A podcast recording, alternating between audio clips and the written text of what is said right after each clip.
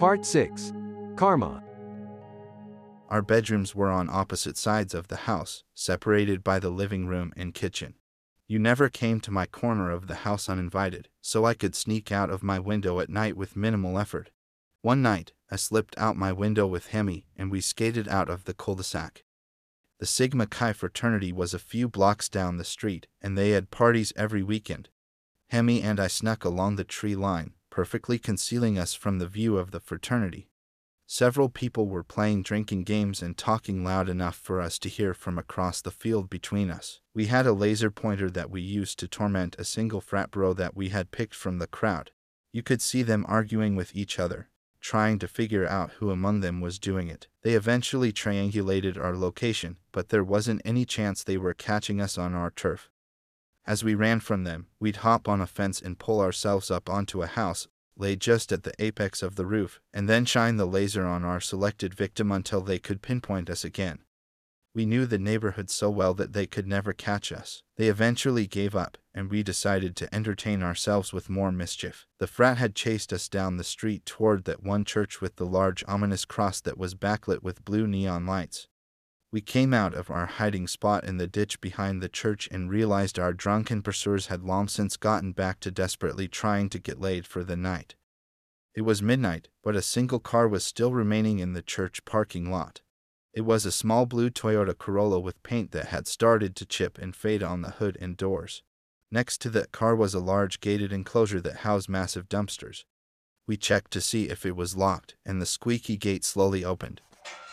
Overjoyed, we used every ounce of our teenage muscle to push that dumpster 20 feet until it was behind the lowly Corolla, blocking it from leaving. We threw our boards down and headed for the next adventure. We were skating past a house two blocks away and saw the garage door was open and all the lights were on. The garage was empty, and no cars were in the driveway or out on the street. As a test to see if anyone was home, we rang the doorbell several times. We waited a few minutes, and when nobody came to the door, we tried the handle. When the doorknob didn't budge, we decided to go around and check the garage.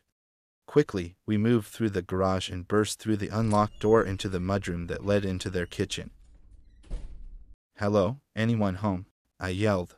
Dude, nobody is here. Hemi shouted excitedly as he propped his skateboard against the wall. Let's look around. I pushed him toward the back rooms as I turned around to cover the other side of the house. I walked into the living room and saw they had a nice entertainment center with waist high speakers. I hit play on the CD player and then turned the volume up to full blast. I cringed at the sound of Eiffel 65 shaking the cabinets and walls.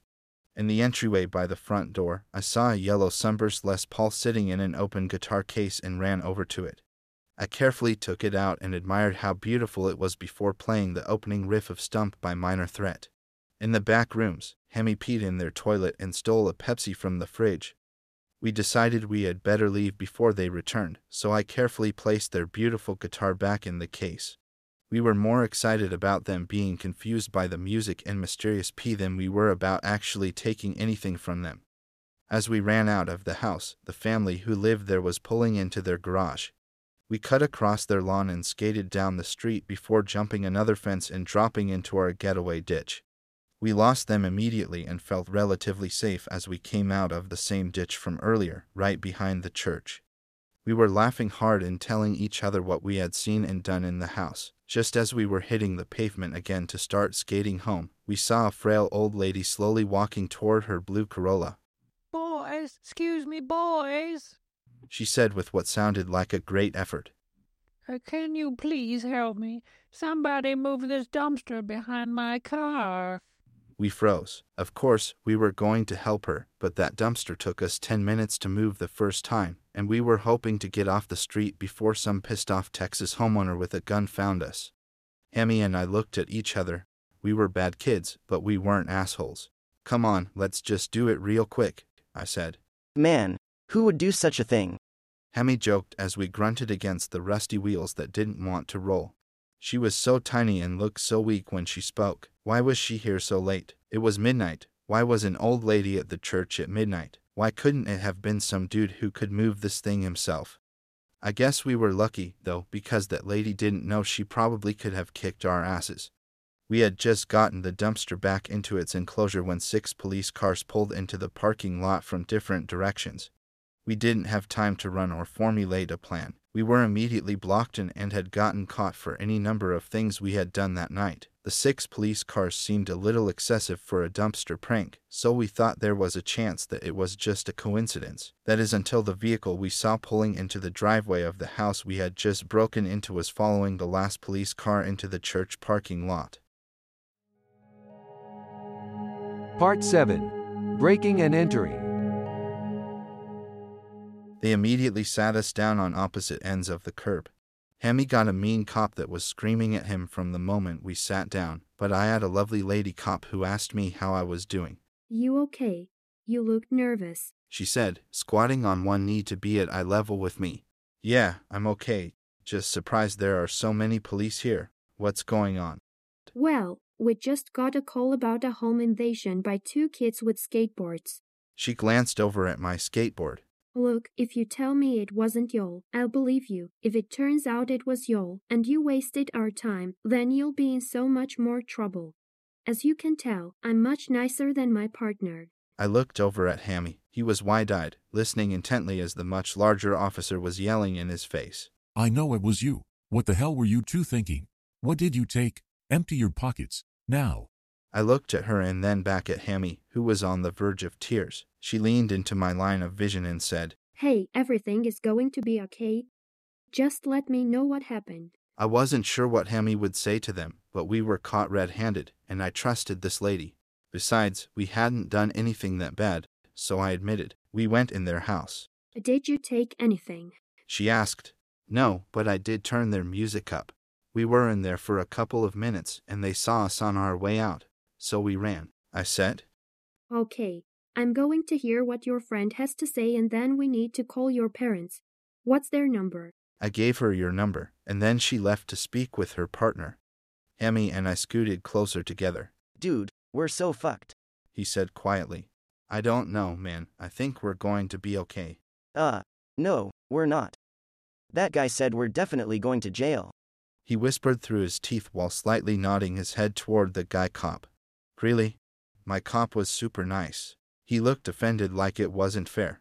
What did you tell them? I told her we went in and then just left. I told him I took a Coke, and he flipped. Who gives a shit about a Coke, man? They would never have even noticed it was missing. He caught himself. Lowering his voice, he added, I thought that cop was going to hit me. I thought he was going to hit you too. I laughed and then added, She said we'd be in more trouble if we wasted their time, so I just told her. Man. Why was that old ass lady here? He asked. I just shook my head at him and shrugged my shoulders. My lady cop came back over, and she asked me to get up and talk to her away from Hemi. My partner just told me your friend said he took something. Do you know anything about that? She had her hands on her hips, and I could tell she was looking for any sign I might be lying. No. We were only there for about five minutes, tops. How about the Coke? She raised her eyebrows as if she had caught me in a lie. I don't know, ma'am. I don't remember seeing him with a soda. It all happened so fast. Yeah, no. I knew he had already admitted to taking one, but I didn't want to unintentionally provide any additional information that might get him into more trouble. So I played dumb. I couldn't believe we would get arrested for stealing a soda. Hemi didn't even get a chance to drink the damn thing. When those people went into their house to see if we took anything, the fridge was the last place they would check. She was fishing for more information, or she was legitimately going to arrest us over a measly buck fifty. When I saw your truck pulling into the parking lot, I considered asking them to take me to jail instead of having to talk to you. Once the family had finished looking through their house and found nothing missing, they decided not to press charges over the soda, and we were allowed to go home. The police made us apologize to them before we could leave. Getting that close to being handcuffed and taken away informed all my future run ins with the police. I would forever err on the side of honesty, focusing on what to admit rather than building a lie. Hemi's parents came and got him, and we were both grounded for a long time, but I kept sneaking out every night. A couple of nights later, the frat bros we were fucking with caught me alone in the middle of the night. Shannon was back at home on a break from college. He brought his skateboard, a practically unridden complete with the red and white OG logo Shorty's deck. This was during the height of Chad Muska's fame, so I thought the board was super cool. He refused to let me ride it though. He didn't want to get any scratches on it. I couldn't understand the concept. Riding a skateboard without scratches is like owning a clean shovel. Either you're not using that shovel, or you're using it wrong. When you both had gone to bed for the night, I snuck out my window with his board. The church we had recently almost gotten arrested at had a couple of small gaps and parking lot medians you could skate. I skated there for a while, waiting for my girlfriend and her friend to show up, but they never came. After 30 minutes, I finally left for their house and tapped on her window, but they shooed me away and said they had been caught sneaking out and were now grounded. Dejected and bored, I started skating back to the house. I was skating on the sidewalk, pushing hard and carving each curb cut at every street intersection when a big truck passed by me, close to the curb. They stopped about 30 feet in front of me, and two guys jumped out and approached me. They looked like your typical run of the mill frat dudes, but I didn't recognize them. We had always picked our laser victims indiscriminately from the crowd and did it from far away. Considering how pissed they now appeared, it seemed pretty clear they recognized me.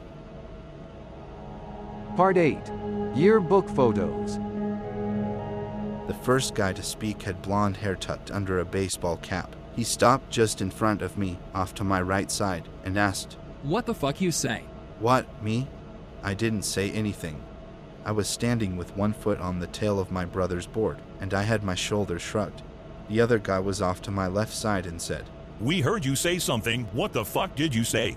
I looked over at him and scoffed. Ha, I seriously have no idea what you're talking about. I'm just skating down the street. I turned and looked at the guy on my right. I was opening my mouth, about to ask him what he thought he had heard, when everything went black. I didn't feel the punch, I just felt the ground. The world was shimmering at the end of a black tunnel. That tunnel was closing when one of them kicked me in the middle of my back, and I immediately regained my awareness. I grunted and instinctively recoiled into a small ball just in time to block the kicks that would have hit me in my face. They kicked my arms, trying to get past them at my head, and they alternated from kicking me with the toes of their boots to stomping me with their heels. It wasn't until they had started kicking me in the ribs that I realized I was getting my ass beat. It had all happened so quickly, and I was just reacting without knowing what was happening. By the time I realized I was in a fight, the fight was over. They ran back to their truck and drove off. I jumped up, hoping to see a license plate, but they were too far away, and I wasn't wearing my glasses.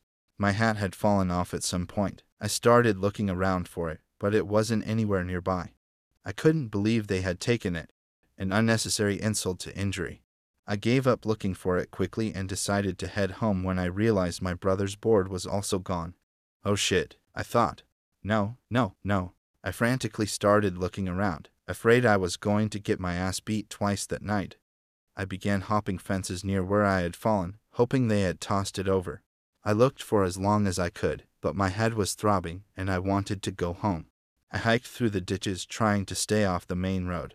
The street that took you back to the house was the same street that would take you past Fraternity Row. I got back to the house and quietly knocked on my brother's door before walking in. What do you want? He asked in a groggy, sleep filled voice. Hey, I lost your board. I was standing motionless in the dark. What? What do you mean? My skateboard? I could hear him sit up in the bed. I was starting to pick out silhouettes in the room as my eyes adjusted. Yeah, I'm sorry. I was skating it when I got jumped by two dudes, and they took it. Wait, what? Are you okay? He shot up out of bed and turned on the light. He inspected my beat up face and had me walk him through what had happened. He seemed to forget about his board completely, and I was so thankful for that. To me, it had been the worst part of the entire ordeal. He threw some clothes on, grabbed a miniature Colorado Rockies baseball bat, and then woke you up. You were equally pissed off that I had been jumped, and the three of us climbed into the truck to look for them.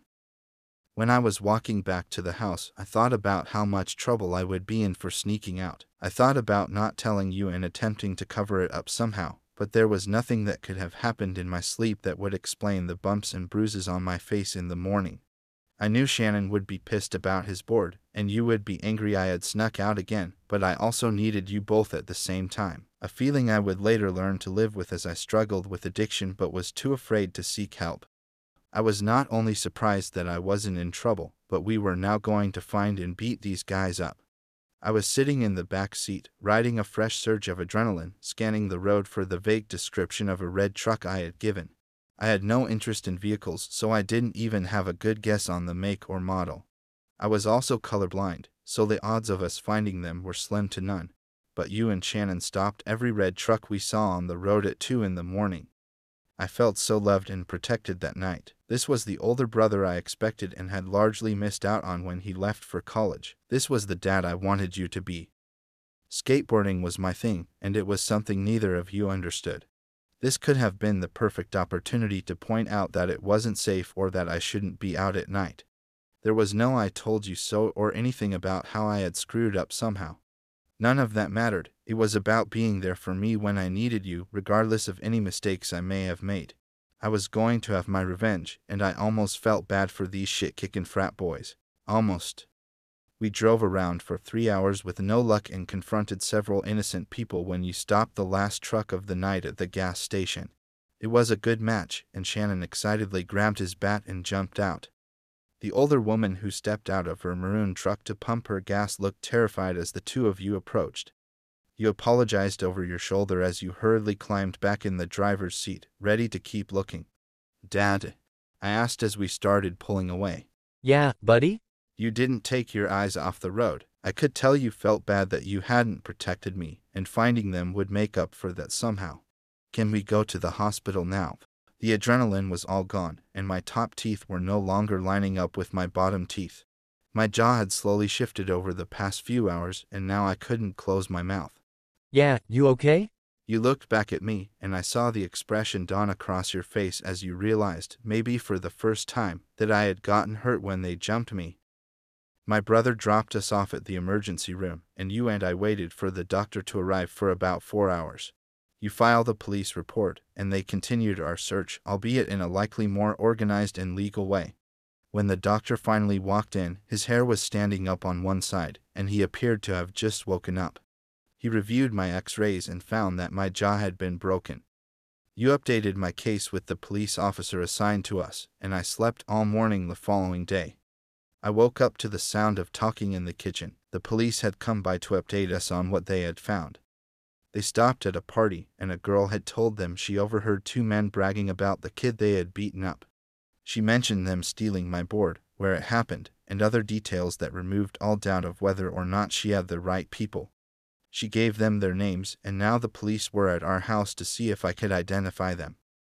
He pulled out a high school yearbook and flipped it open to a page with a tab in it.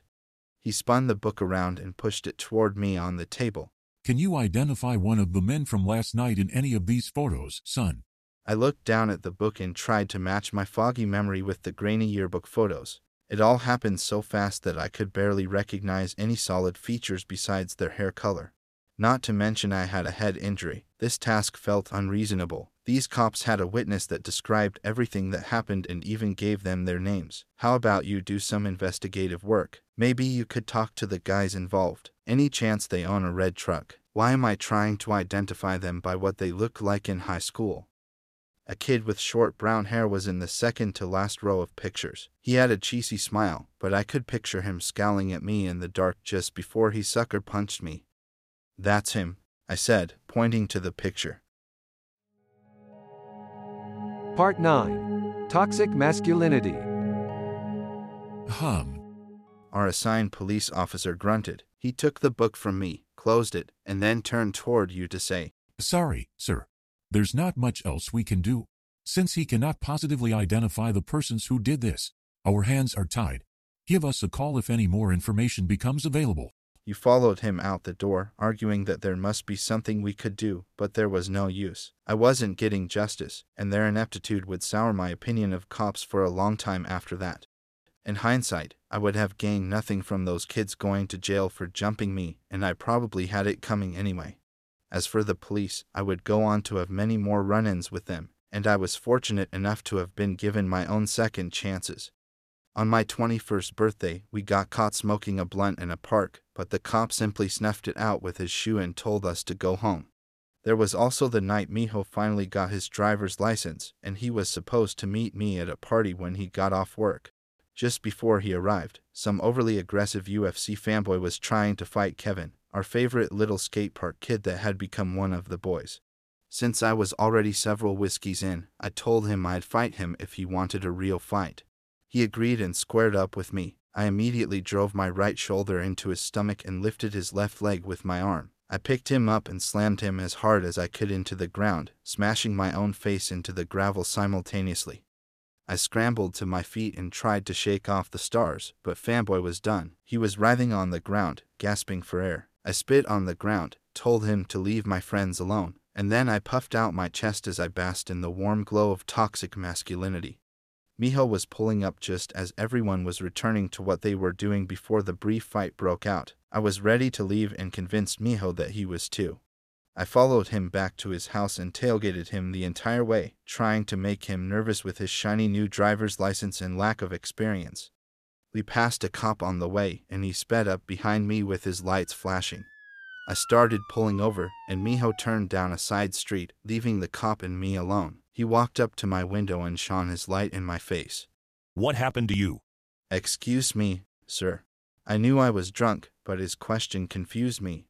You have much to drink tonight. He waved the light in my eyes, moved it to the side, and then shone it in my eyes again. I had a little bit of whiskey earlier tonight, sir. I pointed to the bed of my truck where my guitar, amps, and keyboards were. I played a show earlier tonight and had some whiskey on stage, but I never drink that much. It makes it too hard to play. What happened to your head? He asked. I glanced in the rearview mirror and saw my face was covered in blood leaking from a cut I had on my forehead. I was momentarily confused but remembered slamming the fanboy onto the ground earlier. Oh wow, I said. I was wrestling around with a friend earlier. I knew we had bumped heads, but I had no idea it was so bad. Step out of the car, please. He backed away and waited for me to get out. Do you know why I pulled you over? Probably because I was driving so close to that car, right? I shrugged my shoulders. That was the buddy I was wrestling with earlier. He just got his driver's license, and I was messing with him a little. He lives right around the corner, about one block from here. Well, you better call your friend to come get you because I'm not letting you drive tonight. He had me sit on the curb and call Miho. After I made the call, the cop just left me on the side of the road. He warned me that he would be driving back around, and if he caught me in my truck, he'd arrest me on sight. I followed his commands, not wanting to push my luck. It's hypocritical of me to want justice for getting jumped when this cop had just let me off the hook. He pulled me over when I was obviously drunk, driving recklessly, and unaware that I was covered in blood. This guy had done me a favor that I didn't deserve. Had I not been caught by cool cop after cool cop, I would have a criminal record that would have prevented me from ever joining the military. Something that changed my life for the better. There's a chance the cop we were assigned let these frat bros off the hook too. Considering all the times I was allowed to go home, I can't complain about the frat dudes getting their opportunity. I made it back to Montana one last time the following summer, but it was starting to feel pointless. My old friends all had their own lives now. The first year I came back to Montana, I would hang out with everyone all summer. Now, it was just one night of debauchery, and then everyone would resume their usual routines. I'd waste the rest of the summer smoking weed in my mom's shed, alone in the backyard. The rumors about us were also starting to get worse. I have a theory that when my mom started spreading rumors about you, she was showered with compassion and empathy for what she had endured. She then recognized that the love and support she was getting could fill the gap where her family used to be. Not unlike my hypochondriac ex girlfriend, who faked a brain tumor for attention, my mom feigned physical and emotional abuse to gain the sympathy of those in town. Her story morphed from infidelity to physical abuse. Initially, the response to those stories was relatively extreme, and people were shocked to hear you could do such things. Their opinions of you had changed. Now, hearing more about that story stopped eliciting the same response. My mother's craving for attention wasn't satiated, so she needed to intensify the egregiousness of your actions. Once she had trashed your reputation, nobody was surprised by any story she could fabricate. To maintain the level of sympathy she was accustomed to, she started telling people how her kids were hurting her too. I couldn't be sure what was true when I heard things about the two of you that I had no personal experience with, but it was getting harder to believe anything she was saying about you after hearing some of the things she was saying about me. I again left Montana early and had decided I'd not be coming back next year. I had my own life in Texas and wanted to spend summers with my new friends. The summer was the only contact I had with my mom, and when I stopped coming for the summer, I stopped hearing from her on special occasions too. Neither of us put in the effort to maintain contact, and life went on. One night, back in Texas, I heard a knock at my window. I cracked the blinds and saw my friend Toad crouched in our bushes. I opened my window and crawled out to meet him outside. Toad had a hectic family life. I remember going to his house after school, and he fought with his brother. His brother hit him with a broom handle and knocked him unconscious. They always fought that intensely, but it was nothing compared to the beatings he'd get from his stepdad. This night, Toad feared for his life and didn't want to go home. Toad and I both climbed back through the window, and he stayed with us that night. He stayed the next night too. A week turned into a month, and I decided to ask permission for him to stay so we wouldn't have to keep sneaking around. He told you about everything happening at his house, and you agreed to let him stay. He had my old room, and I took my brother's. We also became, full on, MacGyver potheads known for building unique pipes and bongs.